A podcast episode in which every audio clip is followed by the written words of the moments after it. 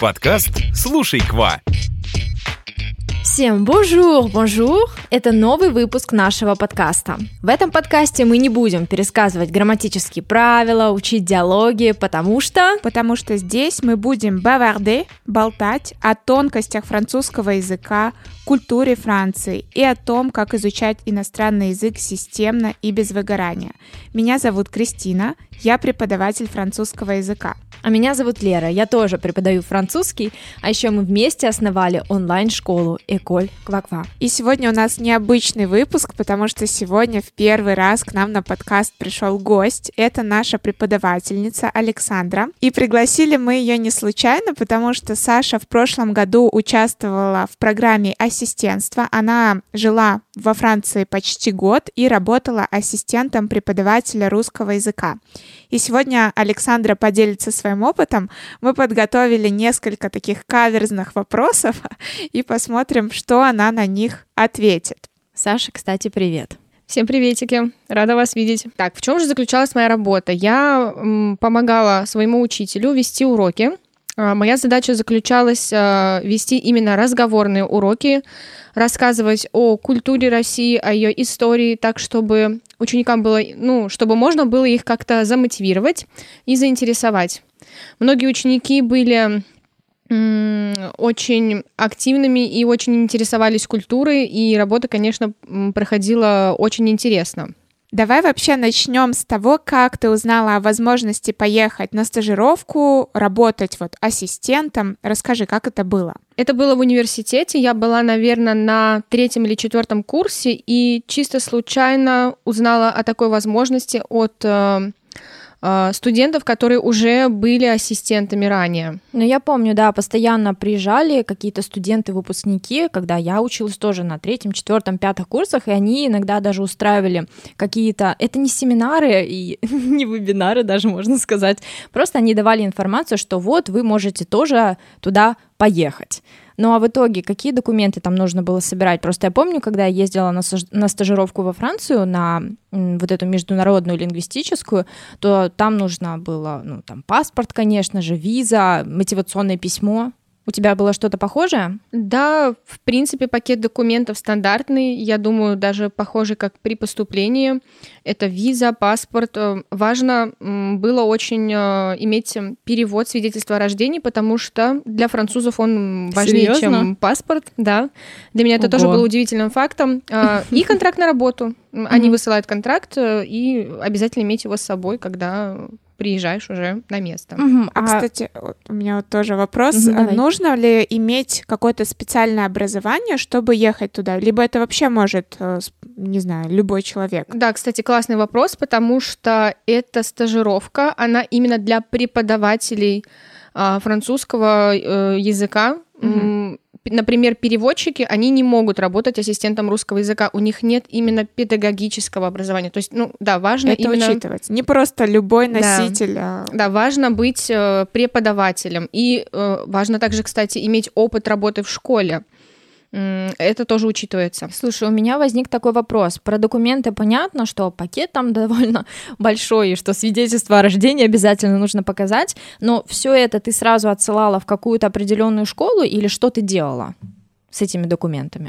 С, с этими документами я уже ехала туда, mm-hmm. собирала готовый пакет, и нужно было очень много копий. Пакет был большой за счет того, что нужно было много копий, например, для школы, для одной, для второй. Я работала в двух. А, для жилья, для оформления других документов, оформления, например, банковской карты. Все эти же документы, такой же пакет нужен был во все остальные структуры. Угу, поняла, но э, изначально ты эти документы на какую-то платформу загружала, ты же не прямо там э, хочу быть ассистентом русского языка Собралась и поехала. в Париже, да, в Париже, в Ницце, в Тулузе. Это был ли какой-то посредник? Да, ты же не прямо в какое-то определенное учебное заведение эти документы отсылала. А, да, конечно, на сайте Институт Франции, подаешь заявку на сайт Институт Франции, заполняешь огромное досье. Вот, пожалуй, досье это было э, таким челленджем, потому что оно очень большое, и нужно написать э, мотивационное письмо. Потом ты этот, это досье э, отправляешь на сайт Институт Франции, и его рассматривают. Со стороны Франции и со стороны России, я так полагаю, и потом высылают уже тебе ответ, принят или нет. Так, и как же ты узнала, где были эти обстоятельства, что ты узнала, что тебя взяли, и какие эмоции вот ты ощутила? Мне пришло письмо на почту, э, я дрожащими руками его открыла, увидела, что э, меня приняли, адмиза. Э, я была, конечно, очень рада, но радость была очень недолгой. А в чем была проблема? Какая-то грусть или что? А, что я что было смешанное? Да, я испытывала смешанные эмоции, потому что я, безусловно, была рада, что меня взяли. Это сложно описать эти чувства. Но когда я видела, что меня взяли в Париж, Конечно, я немного расстроилась, потому что это столица, а жизнь в столице, конечно же, гораздо сложнее, чем в других городах Франции. То есть в плане именно финансовом, да? Да. Так, хорошо. Какой был следующий твой шаг? Как ты готовилась к отъезду? Готовилась я к отъезду достаточно долго. Как раз вот эти несколько месяцев, которые оставались до отъезда, где-то с мая по сентябрь, а, я собирала документы, а, оформляла визу, еще был ковид, и, конечно же, это усложняло весь процесс. А, мы волновались и долго ждали, сможем ли мы получить визу, например потому что, да, нас приняли, но было все еще в подвешенном состоянии. Также нужно было искать жилье самостоятельно. Жилье именно в Париже не дают, но другим ассистентам повезло больше, так как и у них было жилье при академии, а те, кто были в, был в Париже, конечно же, нам пришлось искать жилье самим. И... Это, это зависит от э, ну, непосредственно заведения? учебного заведения. Где-то да. дают, да, где-то ты сам угу. должен. Да, это есть... очень странно. Ну да, просто То есть найти... Тому дали, тому не дали, сам разбирайся. Да, это рулетка, и в этой рулетке мне не очень повезло, потому что пришлось искать жилье самостоятельно, а найти жилье в Париже нереально сложно и очень-очень дорого.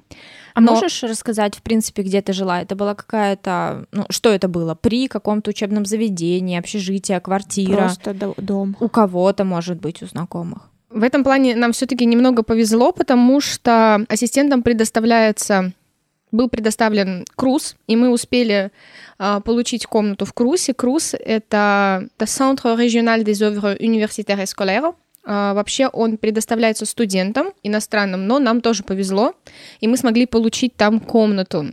Причем это было а, в 14 округе. Это достаточно такой студенческий округ в Париже. Много студентов, много молодых людей. Очень э, он э, оживленный такой. А какие там достопримечательности самые близкие? Вот э, в 10 минутах у меня был Люксембургский сад и Вау. Пантеон. Да, Вау. это было здорово. Да-да-да, я прямо представила себе. В самом начале ты сказала, что переживала насчет вот Парижа, что это все-таки столица, это дорогой город, да даже вот с точки зрения, например, туристической, довольно дорого там просто снимать квартиру. Да, я помню, когда мы бронировали квартиры, как это было в Париже, а как это было в Лиле. Нам казалось, что мы просто по дешевке вообще забронировали квартиру на Три дня, наверное, у нас получалось, и мы заплатили, наверное, за три дня, как а, за два дня в Париже. Что касается самих трат, то есть тебе нужно было оплачивать жилье, э, все остальное, как ты с этим справлялась? Было ли это действительно очень дорого, как ты ожидала в самом начале? Да, это было действительно очень дорого, и это было даже дороже, чем, чем я ожидала. Да. А, конечно же, первые месяцы приходилось очень сильно ужиматься, так как э, зарплата ассистента была небольшая, а жилье стоило очень дорого. Это было порядка 70% от зарплаты только на жилье. Основные траты были, конечно же, вот, как я сказала, это жилье. Э, также прачечная, так как э, это платно, нужно было mm-hmm. отдельно ну платить ну, за да, то, чтобы конечно. постирать вещи. Очень дорогой проезд. И, конечно, ну, продукты питания тоже были гораздо стоили гораздо дороже, чем в России, например. И первое время это было непривычно и и дорого. Да, угу. это было очень дорого. Ну, то есть в целом можно сказать, что на зарплату ассистента нельзя хорошо, так скажем, прожить вот в столице. Именно в Париже. Да, именно в Париже это было трудно, потому что моя зарплата, это было всегда расписано по до копейки. Это оплата жилья, стирка, проезд, питание, оплата связи. А, забыла упомянуть. А, ну, наверное, все, да. То есть как-то шагнуть вправо или влево было уже, уже тяжело. Ну, я знаю, что ты продолжала свою онлайн-работу, да, поэтому тебе хоть каким-то образом это же помогало? Да, конечно, это помогало. Э, я могла, я смогла, мне удалось немножко путешествовать, а, посмотреть другие города и даже другие страны. Угу. А сколько вообще в целом дней и часов в неделю ты работала? Вот именно в лицее или где ты работала? Я работала в двух учебных заведениях. 8 э, часов у меня было в коллеже и 4 часа в лицее. То есть в сумме всего 12 часов. И, в принципе, график был не сильно тяжелый, но я совмещала еще со своей онлайн-работой. Поэтому мне приходилось работать достаточно много. Также нужно было готовиться к урокам, э, искать много материала. Это было интересно, э, но непросто. А было ли необычным преподавать именно русский язык? Это было очень здорово. Я, я была в шоке, насколько наш язык тоже богат, насколько он красив, и много всего нового, интересного я сама узнала для себя в ходе своей работы. Это был действительно очень классный опыт. Получается, что преподавала русский язык, и для какого возраста у тебя были вот эти вот ученики? В колледже, лицее? Да, да ученики, в, в общем, ученики были от 11 э, до 18 лет, то есть это угу. средняя школа и старшая, и дети, конечно, очень разные, но и разные возраста, и это тоже было очень интересно и здорово. А как э, ученики вообще отнеслись к тому, что к ним приехал настоящий носитель языка, и в целом как ты оцениваешь их уровень изучения русского? Очень интересно, я как-то никогда, наверное, не слышала, как французские дети говорят на русском, как на иностранном. Да, хороший вопрос. Э, я бы сказала, наверное, так же, как у нас в школах. Они пытаются говорить, это здорово, и я считаю, что ассистентство это классная возможность именно еще для сам, самих детей попробовать попрактиковать а, с носителем свой язык, пытаться узнать что-то новое, пытаться самому говорить, развивать себя. И, но им было, конечно, сложно, потому что все-таки русский язык э, очень сложный. Он для нас сложный, для носителей, да. а для французов, конечно, это что-то, это что-то нечто на самом деле. И классно было видеть, что они пытаются, и у них есть мотивация, им это интересно. Ну, то есть ты не объясняла, да, какие-то темы серии падежи, спряжения глаголов? Это вообще это не входит в работу ассистента. Ассистент должен именно говорить э, с учениками, э, обсуждать какие-то темы, а объяснение грамматики э, это задача учителя непосредственно. Угу, хорошо, поняла. А вот э, какая, например, разговорная тема тебе запомнилась больше всего? Наверное, про путешествия, потому что эта тема такая достаточно простая и интересная, и детям всегда есть что рассказать про путешествия. Угу, Все понятно. дети любят путешествовать. Угу. Есть ли еще какие-то интересные факты вот именно из э, твоей работы в этих учебных заведениях? Может быть, что-то, что не похоже на учебу у нас в школе? Ну, не знаю, может, столовая там какая-то другая. Может, предметы там есть какие-то необычные? были? А, да, кстати, были забастовки, конечно же, и когда были забастовки, уроков не было. Интересный факт, мы ходили с детьми в кино, и я и моя учитель, мы были как сопровождающие для детей. Фильмы были на английском языке, скорее просто для, ну, я не знаю, это, наверное, как культурное мероприятие у них, потому что у нас такого нет, вот, а у них заведено э, каждый месяц они ходят в кино на какой-то фильм, рекомендованный э, системой образования. Да, да, Фонд mm-hmm. Education Nationale. Вау, вау, я бы тоже хотела ходить в кино, да и в принципе в школе у нас никогда не было носителей, но в университете я помню, что к нам приезжали по программе Фулбрайт, наверное, да, она так называется. Да, скорее Фулбрайт. Студенты из Америки, и я помню, что, ой, как было круто послушать угу. настоящую речь. А, человек, который говорит вот буквально на расстоянии протянутой руки. Да, это классно, потому что когда я была в университете, у нас тоже были носители, и э, это не сравнится э, ни с чем, наверное. Это mm-hmm. классный опыт. Угу. Ты еще знаешь, рассказала про путешествие, что ты смогла куда-то съездить. Можешь рассказать, э, что ты посетила? Мне удалось побывать э, еще в двух маленьких городах Франции, в трех даже. Это Лиль, Дижон и Этрета. Этрета э, маленький городок в Нормандии. Э, и известен он своими невероятными скалами и ламаншем, а также... Это моя мечта посетить да. это место. Я только а, хотела сказать, но промолчала. Невероятно, да. Это не описать словами, насколько там красиво. И также он знаменит, э, этот город знаменит своим парком, Жардин де Трета. Если не ошибаюсь, даже этот парк был сконструирован э, русским архитектором. Но Да, это... я помню, там такие камни огромные с лицами, да? Да.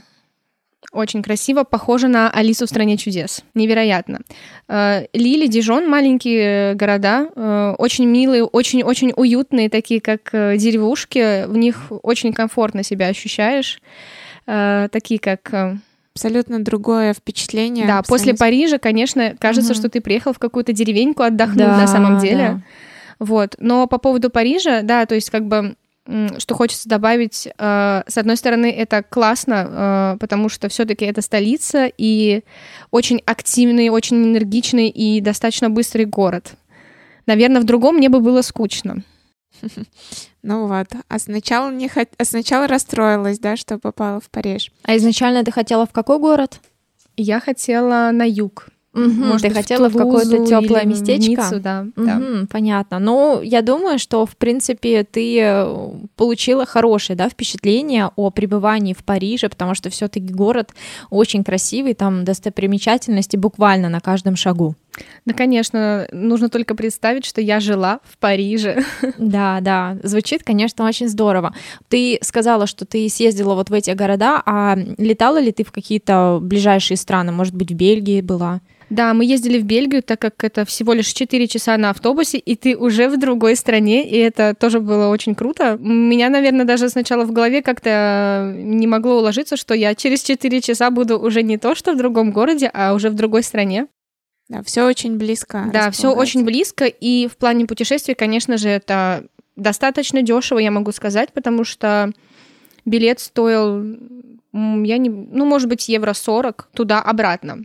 То есть э, это очень-очень дешево Да, в для целом, поездки в другую страну все-таки. Да, по Европе вот эти- там очень много всяких лоукостеров, и довольно легко путешествовать. Просто собрался и завтра выезжай. Интересный факт из нашей жизни, когда мы строили путешествие, план путешествия, а, мы думали, «М, интересно, в какие же города поехать, и увидели из Парижа в Лиль билет за 1 евро на автобусе, и мы просто из Парижа решили поехать в Лиль. И действительно, мы заплатили 1 Один евро. Это Класс. вообще возможно? На таком огромном, комфортном автобусе.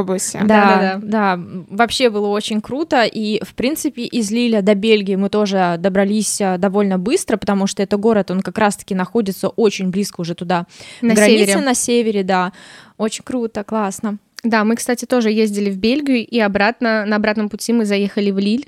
Мы все посмотрели. Кстати, Лиль все-таки славится тем, что это родина Шах де Голля, президента Франции. Да, я не знала. Да, и там даже стоит э, там дом-музей Ша- э, Шарля де Голля. Ну, слушай, наверное, наверное, мы не смогли это посетить, потому что мы были там на выходных. Все было закрыто. Да, я помню, что на выходных это было довольно странно. Мы, про, мы были в Париже примерно неделю, там просто тусовка, там все открыто. Ну да, конечно же, там, ну, метро ночью закрыто, не доберешься, но в Лиле, я помню, мы выходим, наверное, может быть, в 11-12 утра, это была суббота, там никого не было. В метро вообще просто души. абсолютная пустота. И магазин единственный, который был недалеко от э, места, где мы жили, он тоже был закрыт. Это прям вот такое странное ощущение, когда ты вот привык в России, здесь магазины круглосуточные, ты можешь э, съездить спокойно в аптеку, э, а там это совершенно по-другому. То есть чувствуется ощущение вот этой жизни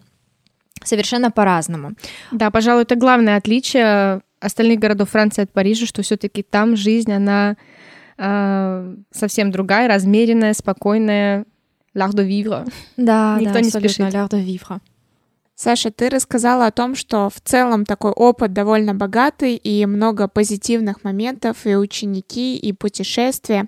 Но было ли что-то такое негативное? Наверняка было, с чем ты столкнулась. Можешь об этом тоже рассказать? Ну, конечно, э, я сталкивалась э, с трудностями, и, в принципе, э, на протяжении всей моей стажировки я каждый раз с чем-то сталкивалась, с чем мне приходилось постоянно решать какие-то административные вопросы. Все-таки Франция э, это страна Слишком, да, бюрократическая Слишком, такая, да. слишком документация. Ну да-да-да, слышала я про такое. Да, здесь, наверное, нужно поговорить про Францию без прикрас, э, то, какая она есть на самом деле, и не такая она уже простая как кажется, и все-таки административные вопросы было всегда очень трудно решать.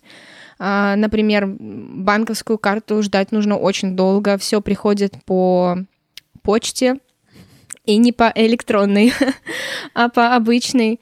А, нужно запастись терпением, да, потому что все очень долго. Например, у меня была возможность получать КАФ — это такая социальная помощь для ассистентов, для студентов, для тех, кто получает небольшую зарплату, как минимум меньше прожиточного минимума.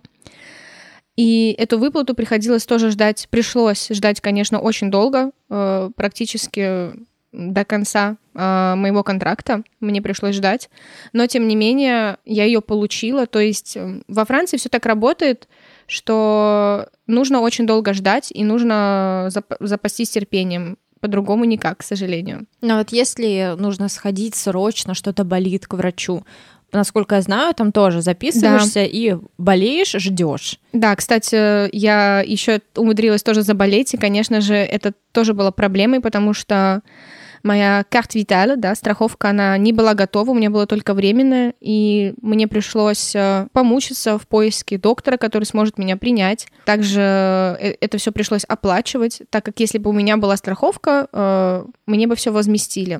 Так мне пришлось платить тоже за прием, и, конечно же, это вызвало тоже трудности, да.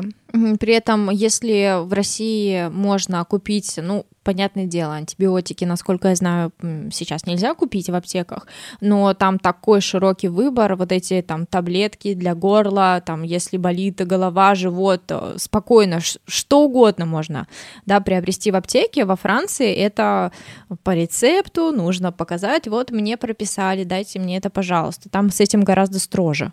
Да, я согласна. Ну, какие-то общие средства можно приобрести, но в основном, конечно же, все по рецепту, а это нужно пойти к врачу, а к врачу нужно подождать, да, подождать, да, и в основном это месяц и даже два, все зависит от врача. И, Ужас. конечно, ждать, ждать и ждать. Угу. В общем, главное правило для людей, которые собираются переехать во Францию на довольно долгий период времени, запаситесь терпением. Ну вот, мы поговорили и о каких-то позитивных и негативных моментах моментах твоей стажировки. Мне кажется, выпуск получился очень интересным. И те, кто собираются подавать заявку на работу ассистентом, Саш, что бы ты им пожелала? Пожелала обязательно туда ехать, э, получить этот прекрасный, богатейший опыт. Э, но действительно запастись терпением, и все-таки в финансовом плане тоже нужно успеть собрать определенную сумму, чтобы э, чувствовать себя комфортно, как минимум комфортно.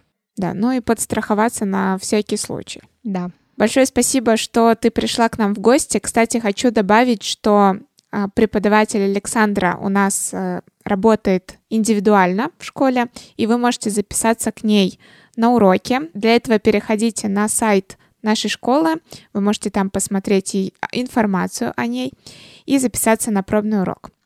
Саша, большое спасибо, что спасибо пришла вам. к нам. Большое спасибо. Спасибо вам. На этом наш выпуск подходит к концу. Спасибо, что вы были с нами. Ставьте нам звездочки в iTunes и подписывайтесь на нас в Яндекс Музыке, а также оставайтесь на связи на других площадках. Услышимся в следующем выпуске. Всем! École Quoi Quoi